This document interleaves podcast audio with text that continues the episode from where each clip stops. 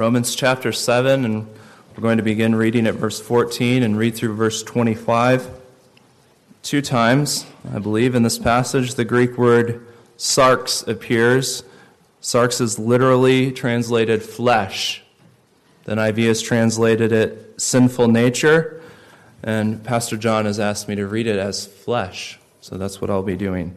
Romans chapter 7, verse 14. We know that the law is spiritual, but I am unspiritual, sold as a slave to sin. I do not understand what I do, for what I want to do, I do not do, but what I hate, I do. And if I do what I do not want to do, I agree that the law is good. As it is, it is no longer I myself who do it, but it is sin living in me. I know that nothing good lives in me, that is in my flesh. For I have the desire to do what is good, but I cannot carry it out. For what I do is not the good I want to do. No, the evil I do. The evil I do not want to do, this I keep on doing. Now, if I do what I do not want to do, it is no longer I who do it, but it is sin living in me that does it. So I find this law at work. When I want to do good, evil is right there with me. For in my inner being, I delight in God's law. But I see another law at work in the members of my body, waging war against the law of my mind and making me a prisoner of the law of sin at work within my members. What a wretched man I am! Who will rescue me from this body of death? Thanks be to God through Jesus Christ our Lord. So then, I myself, in my mind, am a slave to God's law, but in the flesh, a slave to the law of sin. Benedict Arnold was a general during the American Revolutionary War. Originally, he fought on the side of the American colonies and he enjoyed many successes as he did so. But then his inward loyalties shifted, though outwardly it was undetected for some time. When George Washington gave him command of the fort at West Point, he secretly planned to surrender it to the British forces. He immediately went to work weakening its defenses. He sent troops elsewhere, uh, moving supplies as well away from West Point. He was an enemy within the American army. Undetected, he provided secret intelligence to the British about American troops, supply routes, and battle plans. And so he was able to do much harm to the colonial cause because of his position within, on the inside, making it easier for the British to win battles and to weaken the American cause. Now, he could have done much more damage if his traitorous activities had not been discovered. But he still remains on the pages of our history books as an important lesson to us that in many ways an enemy on the inside is far more dangerous than the enemy outside. His position within creates a huge advantage from which he works. Now, we're studying the threefold enemy of the Christian the world, the flesh, and the devil. And we began with the oldest of enemies, that supernatural enemy, the devil, or Satan, as he's called in the Bible. And if Satan and his fellow fallen angels were all that we had to fight against, that would be reason enough to keep us watchful and prayerful every day of our lives. It would be reason enough for us to be laying up scriptures by heart, memorizing uh, uh, them so that we had the wherewithal to push back when Satan's temptations came to us. Because as a hungry lion, he is ever stalking us, seeking for an opportunity to devour us. But Satan is not all that is against us. We have an enemy within, within the very citadel of our hearts. And he's working inside, then, inside the mind, inside the, the affections and desires, and inside the will. He works from within, seeking to weaken our defenses, making it easier for the, temptations of Satan to succeed against us. Indeed, for every temptation the devil brings against us, he finds a willing accomplice in our own hearts. A traitor within that's willing to sell out, to sell our eternal souls for a bowl of soup, for the gratification of some sinful desire. It's the flesh, it's enemy number two as, as we're studying it. It's, it's the reality that there is a part of you, dear Christian that wants what Satan wants. A Benedict Arnold within, willing to hand you over to the enemy. Now, the Bible uses this word uh, that Pastor Jason mentioned, sarx, uh, many times in the scripture, hundreds of times. Uh, sometimes, uh, well, the, the New International Version often translates the Greek word uh, sinful nature, and, and I'm going to be referring to it with the more literal translation of the flesh. Now, sometimes the word uh, simply refers to the physical body or the skin with no negative connotation whatsoever. It's just talking about the flesh, your, your skin. Other times it refer, refers to human beings. Uh, we, we do not battle with flesh and blood, with, with mere human beings. Again, in these uh, context, there's no negative connotation to the word. But other times it refers to the enemy within, the spiritual enemy, a living, powerful principle of sin that's found within us and that entices us to sin. So that Paul can speak of the sins of the flesh and John speaks of the lusts of the flesh. And Peter speaks of your fleshly, sinful desires which war against your soul. This is the enemy within that we're dealing with this morning, then the flesh. Now, five points. And the first one is that the flesh reigns in the unbeliever, by which I mean it dominates him, it controls her. It is their master, so that when it calls, they obey. In Romans 8 and verse 5, if you turn to that passage, uh, it's just over a page from the scripture portion read for you, you'll notice that Paul speaks about those who live according to the flesh. These are the unregenerate, the unbelievers. They live according to the dictates and desires of their flesh. For their minds, we're told, are set on what the flesh desires. Their minds are absorbed with, they're preoccupied with one thing. What does the flesh want? Now, dear believers, we were no different before God saved us. Paul says in Ephesians 2 3, all of us, speaking to the church, all of us also lived among them at one time, gratifying the cravings of our flesh and following its desires and thoughts. Our goal 24 7 was to gratify the cravings, the desires, the thoughts of our flesh, and that's what we live for. It defined us, it ruled us the flesh reigned over us. But then a miracle of miracle happened to us. It was not something we did, it was something that God did to us. God saved us.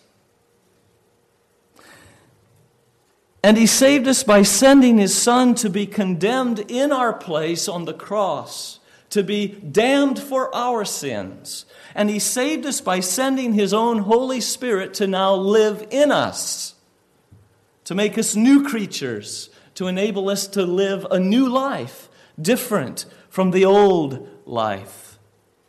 So that we find in chapter 8 and verse 4 that we no longer live according to the flesh, but according to the Spirit.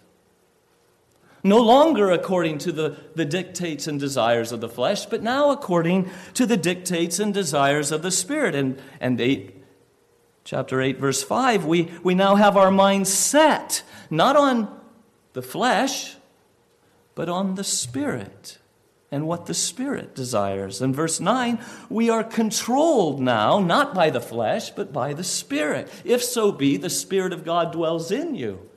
And if the Spirit of God does not dwell in you, you do not belong to Jesus Christ. So if you're a Christian, this is true of you. You do not walk according to the flesh, but according to the Spirit, with your mind set on what the Spirit desires, and so you're controlled by the Spirit of God that lives in you. Therefore, chapter 6 and verse 14 says, Sin shall not be your master. It's not a command, it's a statement of fact. In Christ, sin is no longer your master. You now, by grace, have a new master, even God's Spirit within. Well, you might think then, if these verses are true, that now the battle's over. And of course, if you thought that, you uh, would be quickly awakened from your mistake. No, the battle is just beginning. When we are saved, the battle has just begun. Because now, for the first time, you have both the Holy Spirit and the flesh living in you. Before you were Christian, you just had the flesh. There was no battle, it reigned. And so you followed it and you were controlled by it. But now, as a Christian, you have God's Spirit within, and they are contrary to each other and pulling you in opposite directions. And that's why you find that to live the Christian life is a war, and there's a struggle within. And what we're finding in Paul's testimony in Romans 7 is that's the normal Christian life. It was the life that the Apostle Paul lived. He lived a life of struggle, of fight against the flesh. So, the first point is the flesh reigns in the unbeliever. But, believer, though the flesh no longer reigns in you, it does still remain in you. It is still there to be dealt with. And that is the cause of this everyday battle in your life.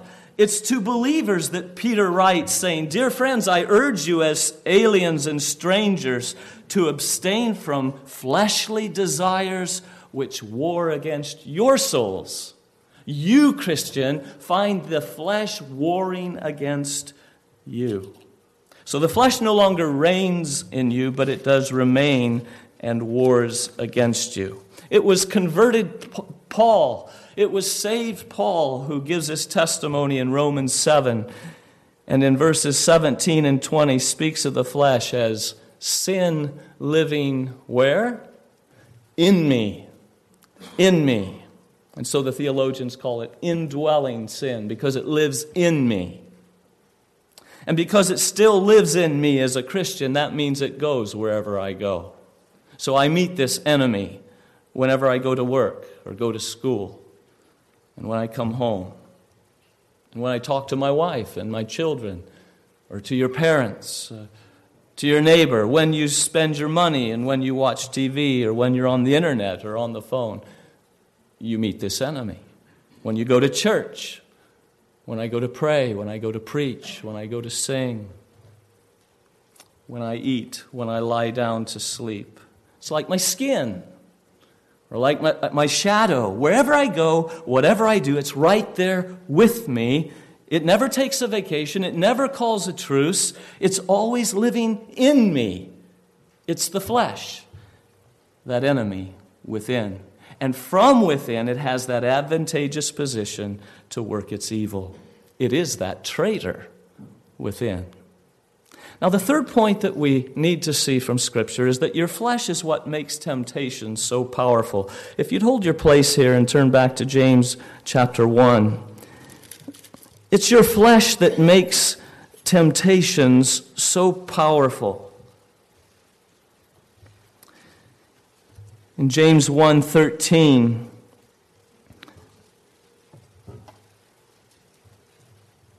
we notice that this enemy is within. It is our own evil desire.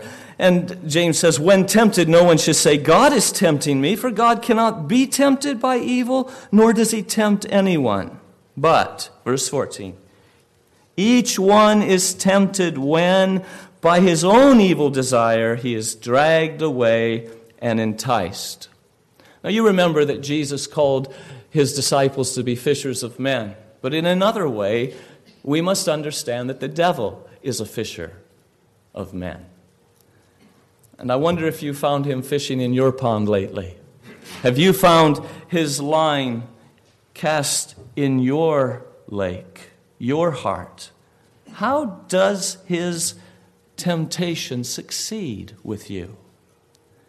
Well, any fisherman knows that you've got to put the right bait on the hook for the fish that you want to catch. And if you're fishing for bluegill and you put an old shoe on your hook and you drag that in front of him, he's just going to sit there and watch it go by.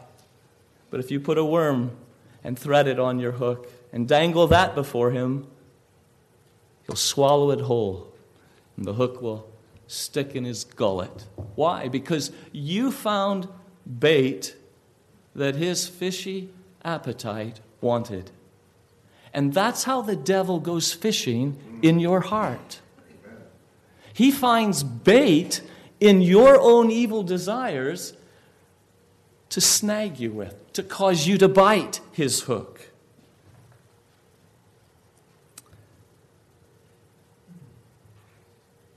And so when he's looking for temptation, he really doesn't have to go far at all, does he? Because we've got these evil desires within. So, why is it that some of you may be swimming toward those pornographic sites? Why, why, does, why are you standing there and just watching the temptation, the bait go by? Because there's something on the inside that wants what is being offered. You see, the temptation outside finds power with you because of your own evil desire inside. Or, or why is your gullet hooked with discontentment or anger or malice? Well, it's because something was dangled in front of you that your flesh wanted, but you didn't get. And so James says in chapter 4 and verse 1 What causes fights and quarrels among you? Don't they come from your desires that battle within you? You want something, but you don't get it. And so you kill and covet and quarrel and fight. You see, James says, each one is tempted when by his own evil desire he's dragged away and enticed. Then, after desire has conceived, it gives birth to sin. And sin, when it is full grown, gives birth to death. That's what it's always seeking. It says it's just a little thing, but it's heading for death. Well, the enemy within wars against us, it fights from within. And the Lord Jesus wants us to be clear on where these evils come from. You remember in Mark 7 where he said, From within. Where do these evils come from? From within. Out of men's hearts come evil thoughts, sexual immorality, theft, murder, anger, er, adultery, greed, malice, deceit, lewdness, envy, slander, arrogance, and folly. All these evils come from inside and make a man unclean. There's our enemy. These evil desires of the flesh within. For every temptation of the devil, there's an amen in our flesh. There's a response that re- provides reasons and desires to make the temptation attractive. So we, we've got to come to terms with it, Christian, that there is still a part of you that wants what Satan wants. There's still a part of you that likes what Satan suggests in those temptations, and that part of you is called your flesh. Your flesh, with its sinful thoughts and desires. And it pollutes everything you do so that you're not able to, to do the good that you want to do as well as you want to do it. It's the reason we, we find this struggle in Romans 7 and find it in our own hearts as well. So it's our flesh that gives power to temptations. Fourthly, your flesh is a living and active force of sin. It's a living, an active force of sin. In Romans 7, Paul calls it a law of sin at work in the members of my body.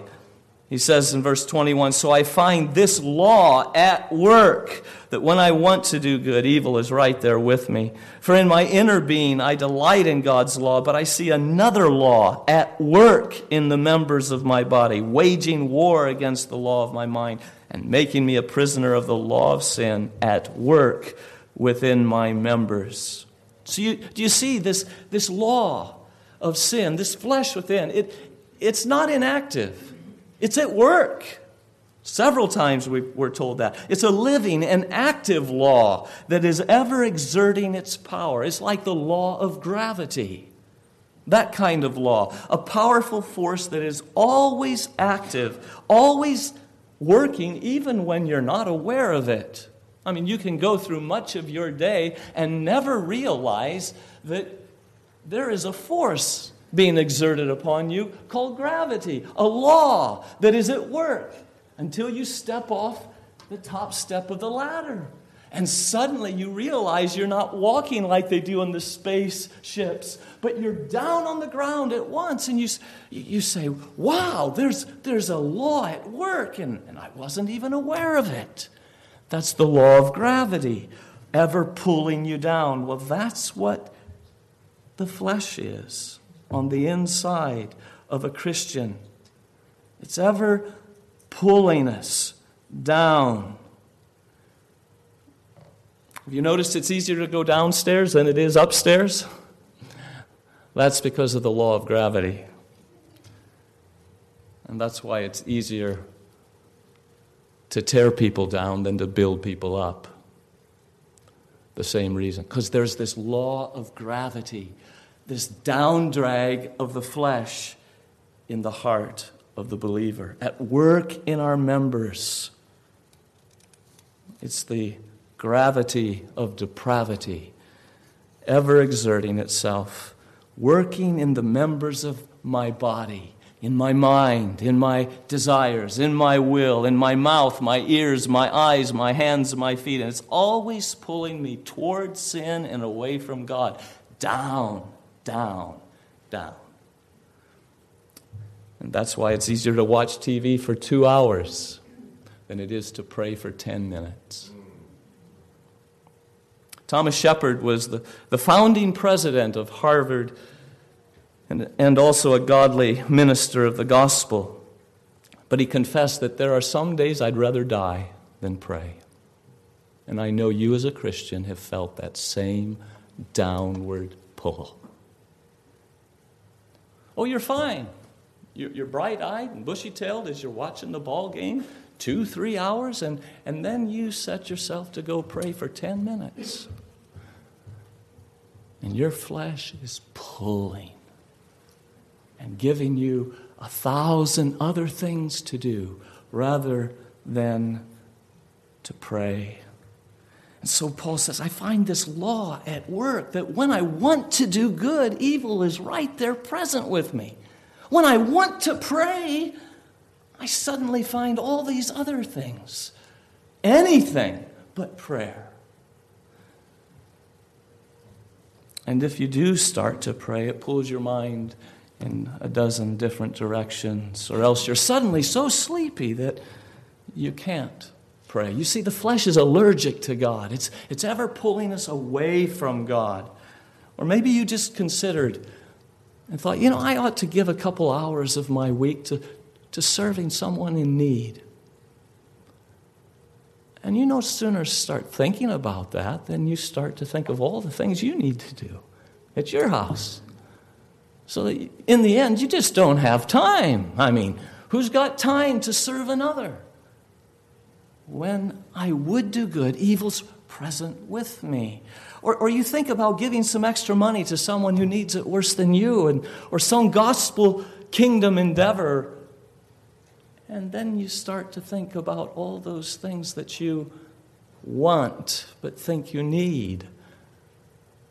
I find this law in my members that when I would do good, evil is right there with me. You know, every step heavenward is resisted by this gravity of the flesh. We need to, to be aware of that. We need to spot it in our lives. We need to say, oh, now I know why I have this reluctance to pray, why I am so slow to give of myself to others. The flesh is pulling down, it is ever at work. And then, fifthly, you see, your flesh is completely anti God. You play that game where someone says one word and you say the first word, or the opposite. You know, we play the opposite white, black, good, evil, flesh, anti God. The flesh is against God. It's the opposite of God. The flesh thinks anti God thoughts, it has anti God desires, it has anti God will. Chapter 8 and verse 7 of Romans, back in Romans 8 and verse 7, says that the, the sinful mind, the fleshly mind is the literal translation. The fleshly mind is enmity against God, it's, it's hostility against God. It's saying that the fleshly mind hates God. Your flesh hates God. You say, I didn't think I hated God. Well, by grace, if He's made you a lover of God, that's different. But if you just have the flesh controlling you, the Bible says that the fleshly mind hates God. And here's how you judge your heart toward God what do you do with His law? And Romans 8 7 says, You show your hatred toward God, your hostility toward God, by not submitting to His law, not putting yourself under. And that is your flesh too, Christian. Your flesh doesn't love God any more than the day that you were saved. It still hates God. And it still hates to submit to God's commandments. It's anti God. So if God is for it, the flesh is against it. And if God is against it, the flesh is for it. And so if God's law says, Thou shalt not, the flesh says, But I want to and I will. And if God's law says, Thou shalt, the flesh says, I don't want to, and I won't. The flesh never improves in the Christian's heart. It remains what it always was that anti God principle. And Reformed Baptist flesh is not one whit holier than any other kind of flesh we need to be careful lest we think less of this enemy within. Like the devil, the flesh is pure evil. Notice what verse 18 says in Romans 7 I know that in my flesh dwells no good thing. Nothing good in my flesh. So that's why when you would do good, you find evil is right there present with you because the flesh opposes and resists everything that pleases God. Notice that in your life. It's, it is the enemy within. Now, when the Apostle Paul found the flesh at work in his members like this, resisting every effort he made to do what was good, no wonder he cried, What a wretched man I am! Who will deliver me from the body of this death? And his answer? Thanks be to God through Jesus Christ our Lord. Now we've looked at our second enemy of the flesh. Dear brothers and sisters, here's good news for the battle against the flesh. If you think Jesus Christ would just leave his people at the mercy of this enemy within, you don't know him very well. You see, he loves his own with an everlasting love. He died for them, he rose for them, he he ever lives for them. And He gives them everything that they will need in order to reach heaven at last. He gives them everything that they need to live a life of godliness here and now, even with the flesh dwelling within. We need to savor that this morning. By His death, our Savior Jesus broke the reigning power of sin that once controlled us. And then the Lord Jesus sent His Holy Spirit to occupy our hearts and to help us in this battle against the flesh. He loves us. He says, Here, you're going to need the Spirit of God. You're going to need the, the third member of the Trinity living within you for this battle. What a gift! God the Spirit living in you, making your home his base of operations. Is that where the battle rages? That's where he plants his base. Right there. Isn't that good? That he would come and live there to help you fight. So that right there, alongside of your enemy within, you have a supernatural friend and helper within. The Holy Spirit, who more than answers the threat and the power of your flesh, whose grace is greater than your flesh, an ever present helper to strengthen you in the fight. And so he's come, and he's the great sanctifier. He's here to sanctify us, to make us holy, to counter the down drag of the flesh by lifting us toward God. And so the Holy Spirit's work within your heart is to make much of Christ. He says, When he will come, he will glorify me. That's his work, to show you the wonders of Jesus Christ the beauties of Christ, to fan your love for Christ into a flame. And so he reads with you the Holy Scriptures and reveals your risen Lord. He says, Look here in the Scriptures at how much he loves you. Look how much he loved you at, at Bethlehem's manger, that he would leave heaven and come into this world for you. Look how much he loves you in the, in the wilderness temptation, that he will not give in uh, to any hunger for food after fasting for 40 days and nights just in order to save you. Look, look at his love for you here at Golgotha as he sweats drops of blood for you, or in Gethsemane, and then on at Golgotha on the cross as he's pouring out his life's blood for you, receiving the punishment of God's wrath. The Holy Spirit says, Look and read and see His love. See His love in going into the cold, the cold tomb of death for you. See His love for you in rising again. See His love for you seated at the Father's right hand as He ever lives for you. And the Holy Spirit is working in you to fan your love for Jesus Christ, and you understand what He's up to. You know that when the more, the greater your love for Jesus, the harder it is to sin against him. And that's what he's doing in you. Fortifying our minds with his truth, strengthening our spiritual desires, making us to delight in God's law, invigorating our will with a stubborn determination to abstain from fleshly desires that war against our souls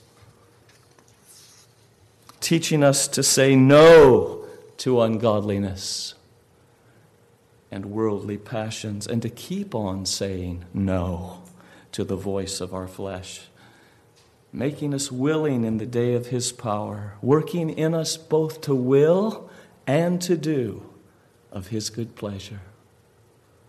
Yes, this is the Spirit's task. He comes into our very hearts to do it. Margaret, Margaret Clarkson writes, He, the mighty God, indwells us, His to strengthen, help, empower. His to overcome the tempter, ours to call in danger's hour. In His strength we dare to battle all the raging hosts of sin, and by Him alone we conquer foes without and foes within. Do we appreciate the privilege of having the Holy Spirit living inside of us. How would you like to live, children, in the same house with somebody who hated your guts? Oh, I, you mean every day you wake up to the same person that hates you? Yeah. And all day long he's there with you. You never get away from him. What condescension that the Holy Spirit of God lives within you together with your nasty flesh that hates God. Have you thought of what he has to put up with in there, Christian? The Holy Spirit of God has to put up with your fleshly anti God thoughts and anti God desires and anti God decisions. And so it's in light of such mercies that Paul says we have an obligation. Verse 12 of Romans 8. We have an obligation. Therefore, brothers, we have an obligation, a debt, but it's not to the flesh to live according to it. What's the flesh ever done for you? It separates you from God, it leads you to death. Verse 13 says, For if you live according to the flesh, you will die. And ultimately, that is the second death of eternal separation from God in hell. You see, this war with the flesh is for keeps. The life of pleasing the flesh leads to hell. How could he say it any more bluntly? It is never safe to yield to the flesh. And so our obligation is not to the flesh, he says. You don't owe it anything. Rather, our obligation is to the Spirit. It's implied. Our obligation is to the Spirit to live according to His dictates and desires. Since the Holy Spirit has come in and made our hearts His home, we have an obligation to clean house. Wouldn't you do that if you had some great person coming uh, to stay at your house and not just for a weekend, but to live there forever? You'd get real busy cleaning, wouldn't you? And we have God the Spirit who's come to make our hearts his home. We have an obligation then to clean house, to get rid of all that is not holy to get rid of all that is offensive to Him, all that grieves Him.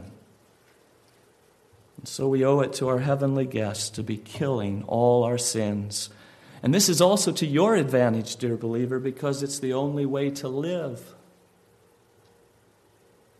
Verse 13 ends But if by the Spirit you put to death the misdeeds of the body, you will live. You see, if you live according to the flesh, you will die. But if by the Spirit you put to death the misdeeds of the body, you'll live. There simply is no eternal life apart from killing sins.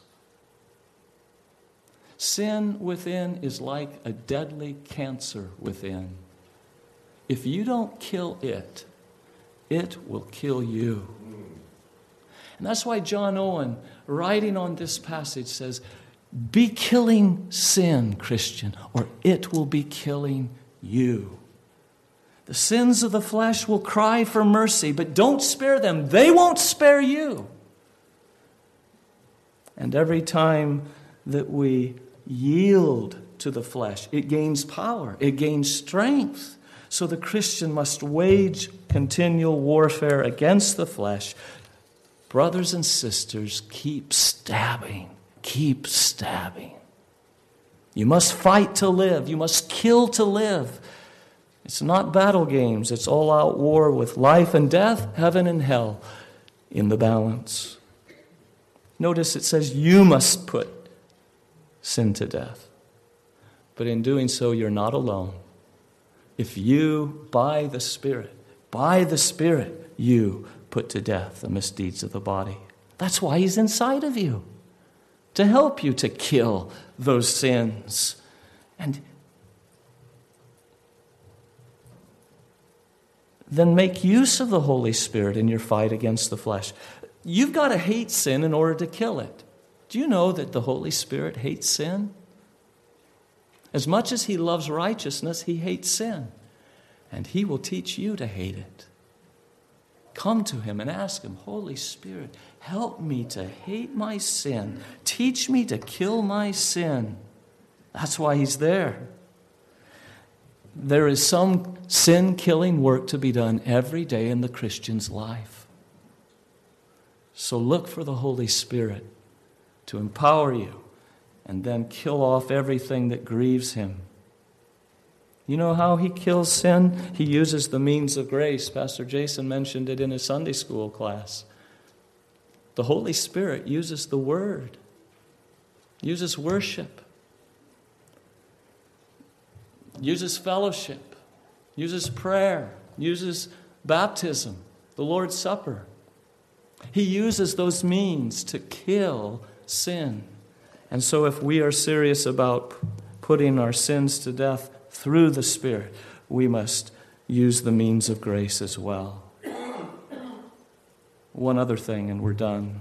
Romans 13 and verse 14. Paul gives us another insight into how to fight this enemy within. Romans 13 and verse 14. He's just been saying, Let us behave decently as, as in the daytime, not in orgies and drunkenness, not in sexual immorality and debauchery, not in dissension and jealousy. Rather. And then he gives two things there's both something to do and something not to do. Rather, here's something to do clothe yourselves with the Lord Jesus Christ. Put on the Lord Jesus that you are joined to by faith. Put him on. Look to him. Look at him and follow his example. Where do I find him? You find him in the scriptures. He's here. Read of him and then imitate him. Listen to his commands and then follow him. Put on the Lord Jesus. Do what pleases him. Find out what pleases the Lord and then do it. And then there's something not to do. Do not think about how to gratify the desires of the flesh. I think the King James Version says, make no provision for the flesh to gratify its desires. We're talking about this enemy of the flesh. How do we, how do we fight against it? Well, don't make any provision for it. There, a commentator put it in these words Don't buy groceries for the flesh. What happens to you if you don't buy groceries? You start to starve, you weaken, and you die. Don't buy groceries for the flesh. Don't make any provision for the flesh. Starve the flesh. That's what it's saying. Starve it. Don't throw a morsel to it. Don't give it anything, not even a bone to nourish it. So think of that the next time you click your mouse or your remote or the key on your phone. Is this making provision for my flesh? Is there stuff here that my flesh will feed on and be strengthened by in pulling me down and away from God rather than lifting me up toward Him?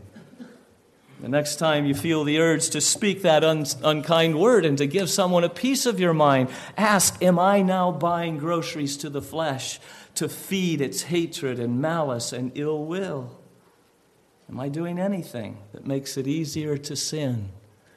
That is how I want to starve the flesh. Notice he says, Don't even think about how to gratify the desires of the flesh.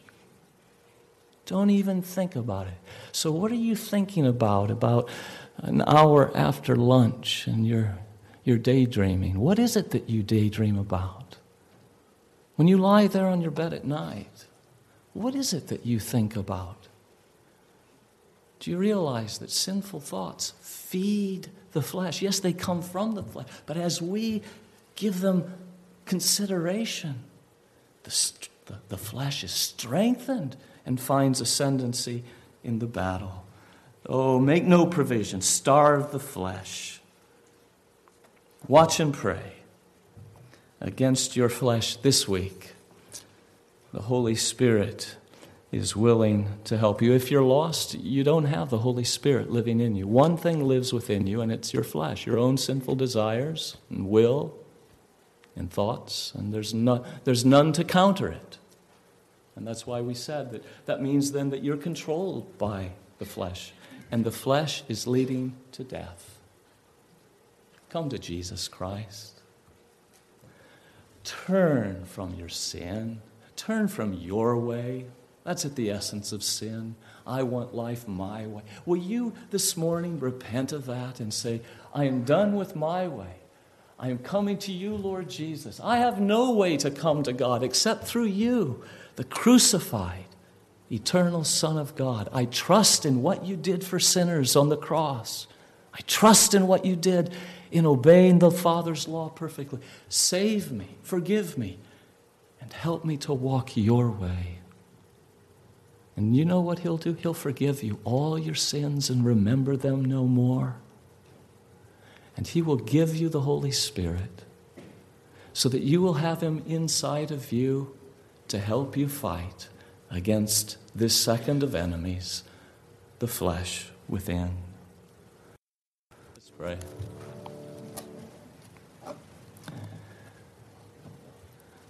You see our hearts, O oh Father. You see our sadness that we would live according to the flesh.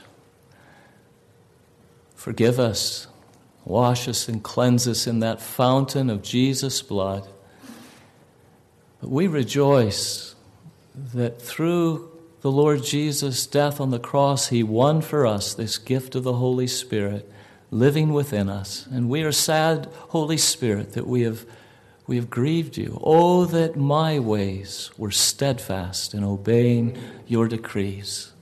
Would you come and make us steadfast, Holy Spirit? Would you come and show us the love of Jesus for our souls that will make sin distasteful to us, that will make the very suggestions of our flesh, things that we hate because of what we see it cost our Savior, and so glorify yourself in us and bring some sinner that has never tasted of how good and gracious the Lord is. Bring them to the end of themselves and to taste and see how gracious you are.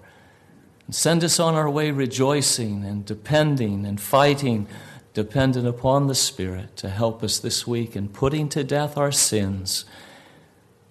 And so enable us after the dust has cleared, to still be found standing, standing in Christ. We pray in His name. Amen. Amen.